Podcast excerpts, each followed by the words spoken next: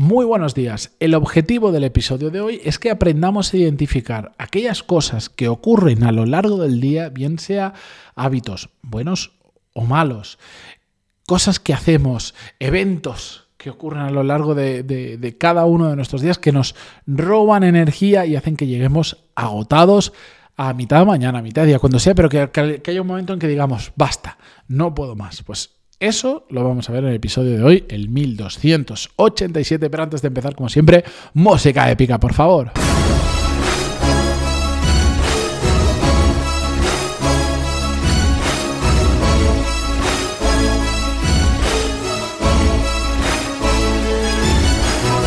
Muy buenos días a todos, bienvenidos. Yo soy Matías Pantaloni y esto es Desarrollo Profesional, el podcast donde hablamos sobre todas las técnicas, habilidades, estrategias y trucos necesarios para mejorar cada día en nuestro trabajo.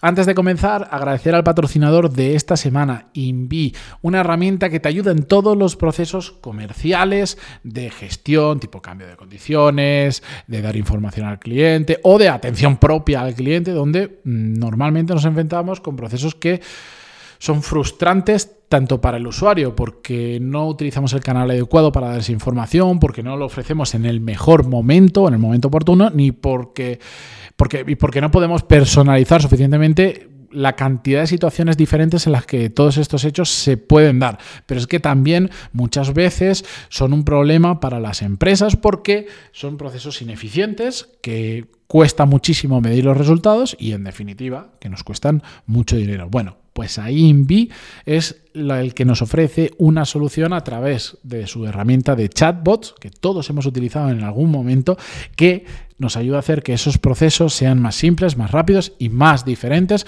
en los diferentes eh, canales perdón, con los que eh, nos comunicamos con nuestros clientes. Dale un vistazo a la web, es una herramienta muy chula que muchísimas empresas no son conscientes de lo que es, del tiempo y los dolores de cabeza que se podrían estar ahorrando con herramientas como esta, pero bueno, invi.me y mbee.me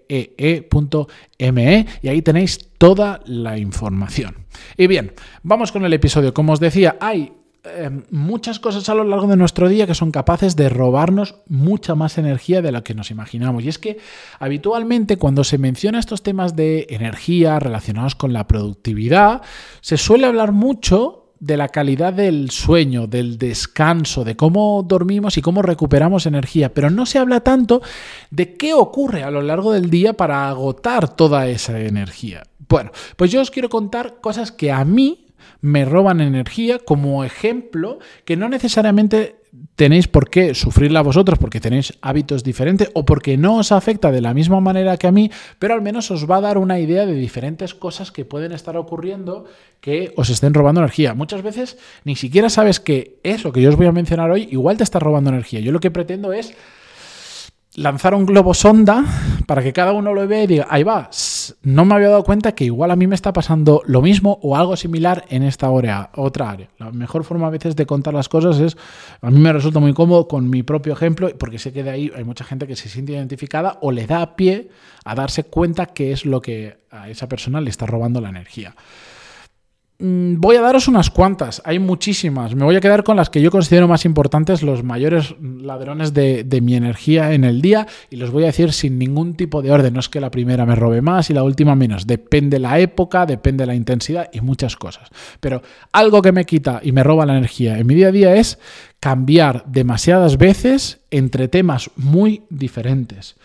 Yo, de, por, por por mentalidad, por forma, no, sé, por el tema que sea, a mí me gusta hacer muchas cosas. Yo si solo hago una cosa a lo largo del día, eh, necesito caña. Me gusta meterme en proyectos que sé que tiene sus inconvenientes, también para mí tiene sus ventajas. Yo lo decía en la newsletter de la semana pasada, soy realmente productivo cuando tengo muchas cosas diferentes que hacer, pero es algo que soy consciente de que si a lo largo del día salto entre cuatro, cinco proyectos que son completamente diferentes entre ellos y me obliga a cada vez que salto ponerme con el chip adecuado para ese proyecto, a mí eso me resta pero muchísima energía. Y eso lo vivo muy habitualmente. Y los días que más cansado llego a casa es porque he estado tratando temas tan variopintos que me han obligado a ese esfuerzo mental tan grande que llego realmente agotado.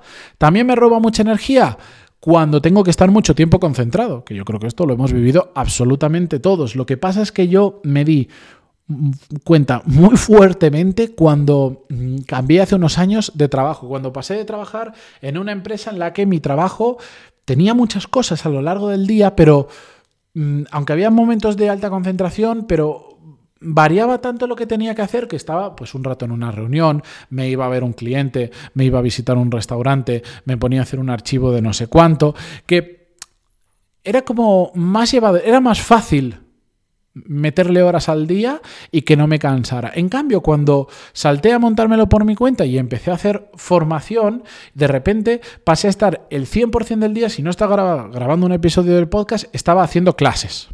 Y eso requiere muchísima, muchísima conversación. Y es que no había nada más que hacer, no tenía que, no tenía que visitar clientes, no tenía que hablar con compañeros, no tenía que ver un tema. No, no, era o podcast o formación.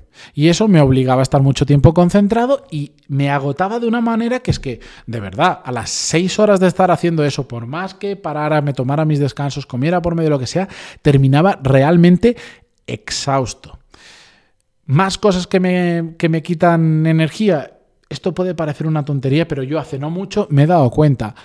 Las conversaciones tóxicas, por decirlo de alguna manera. Yo no sé por qué, pero me ahogan. Esas conversaciones que te juntas con un compañero y te empieza a hablar mal de otro, a quejar, me ponen tan nervioso porque, mm, porque me gustan tan poco que, que, de lo nervioso que me pongo, mm, mi sistema nervioso me imagino que empieza a consumir mucha energía por lo que sea y me agotan. Me agotan tanto que ya he aprendido que al final cuando, cuando veo que la cosa se empieza a alargar, le digo, mira, mm, me sabe mal cortarte, pero es que de verdad que que no puedo con este tipo de cosas, que, mm, otro día si quieres nos sentamos y, te desahogas y, criticas a quien sea o lo que sea, pero, pero es que me estoy, no, puedo, no puedo, me agotan físicamente, mentalmente, mejor dicho, completamente. Después cosas más banales, más tontería, es por ejemplo el café, las bebidas estimulantes y en especial las bebidas energéticas, eh, curiosamente, para mí son ladrones completamente de energía. Y me da mucha rabia porque el café me gusta, el café, un buen café, me encanta. Pero me he dado cuenta que el beberlo como un hábito, he tenido fases donde no he bebido nada de café, ahora bebo más de lo que debería me resta energía, me resta energía porque para mí se produce el efecto rebote. En el momento en que te lo bebes, sí notas, bueno, yo con el café ya prácticamente no noto ningún efecto, pero mm, si me bebo una bebida energética, que no debería tomar ninguna, pero bueno, me bebo una, sí que me da un subidón y me da como dos horas que estoy ahí como mm, súper a tope, o por lo menos esa es la sensación, pero es que después el efecto rebote, el irme a todo lo contrario, es brutal. Y de hecho, yo no sé si es por la edad, por la costumbre o por qué, cada vez ese efecto rebote es mayor. Y me tomo una bebida energética y ya sé que a las 3-4 horas me va a venir un bajón increíble. Que no debería beber ninguna, lo sé, pero es uno de los muy malos hábitos que tengo y que estoy haciendo esfuerzo y sobreesfuerzo para eliminarlo. Pero bueno, eso es uno de los ladrones de energía de mi día a día. Un poco relacionado con esto es comer demasiado. Yo creo que esto es evidente para todo el mundo. Cuando dicen que hace falta comer para recargar las pilas, pero cuántas veces nos hemos pasado comiendo y lo que ha ocurrido es que es tan pesada la digestión, hay tanta energía consumiéndose en ese momento en la zona del estómago, del aparato digestivo para digerir todo lo que hemos comido, que es un drenaje de energía brutal y, te sientes pesado y necesitas irte a dormir. Bueno, ese es otro ladrón de energía. Y relacionado con todo esto, y no me quiero meter más en estos temas porque evidentemente yo no me dedico a la medicina ni soy nadie para dar consejos de todos estos temas, también me he dado cuenta que cuando hay algo en mi cuerpo que no funciona bien, porque hay un órgano que se está comiendo no sé qué tanto y el hígado se está inflamado, o el no sé qué no funciona del todo bien, o la vesícula biliar, o bla, bla, bla, estoy agotado en las épocas en las que me cuido, como mejor y arreglo todo lo que no está funcionando bien y, todo mi cuerpo funciona mejor, tengo unos niveles de energía brutales. Que otro día, si queréis, hablamos de temas de alimentación y, energía. Y si queréis, traemos una persona que sea experta, pero es un tema que a mí me apasiona, del que aprendo y, leo muchísimo porque me gusta. Pero básicamente, si mi cuerpo no está bien, duro menos, o sea, mi energía eh, baja en picado. Después, em, Simplemente por poneros otro ejemplo, y aquí acabo con esto, hay, cuando vas hablando con la gente sobre estos temas, te das cuenta que, que aunque hay cosas que se repiten, como algunos de los que yo os he comentado, como las digestiones complejas porque hemos comido mucho, el, el efecto de las bebidas energéticas o el café, el efecto de rebote, después hay a determinadas personas que hay otras cosas que les afecta tremendamente. Por ejemplo, tengo un amigo que si come trigo, cualquier cosa que tenga trigo, tiene ataques de sueño. Por ahora no lo ha podido demostrar científicamente con una prueba exacta que le hayan hecho, pero él, eh, de ir a un médico a averiguar no sé cuánto, dijo voy a probar, eliminó el trigo de su vida y ya no tiene esos efectos, esos ataques de sueño que tiene.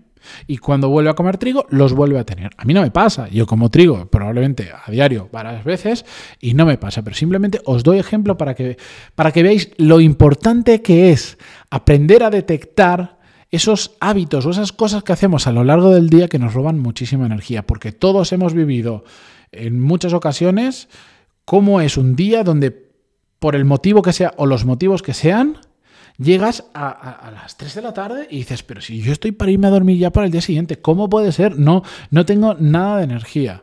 Tenemos que evitar eso porque eso hace que baje nuestra productividad, que rindamos peor y que, que seamos un poquito más infelices. A mí no me gusta sentirme, tener esa sensación a las 3 de la tarde porque me hace sentir fatal, me hace sentir que no estoy controlando mi día a día y que tengo un mal hábito que me está restando energía y encima me impide producir todo lo que yo quiero producir a lo largo del día, que son unas, unas cuantas cosas porque tiendo a liarme. Pero bueno, con eso espero mm, aportaros mi granito de, de arena en este tema y pretendo provocar esa reflexión por vuestra parte, decir, voy a revisar en los, días estos que de repente detecte que, me estoy quedando sin energía, qué he hecho a lo largo del día y ver si hay algún patrón que con el tiempo se repite y digáis, ah, es el puñetero café, como decía Matías, o ah, es esto otro que no lo mencionó, pero me he dado cuenta gracias a esta reflexión. Pues eso es lo que intento que ocurra con este tipo de episodios.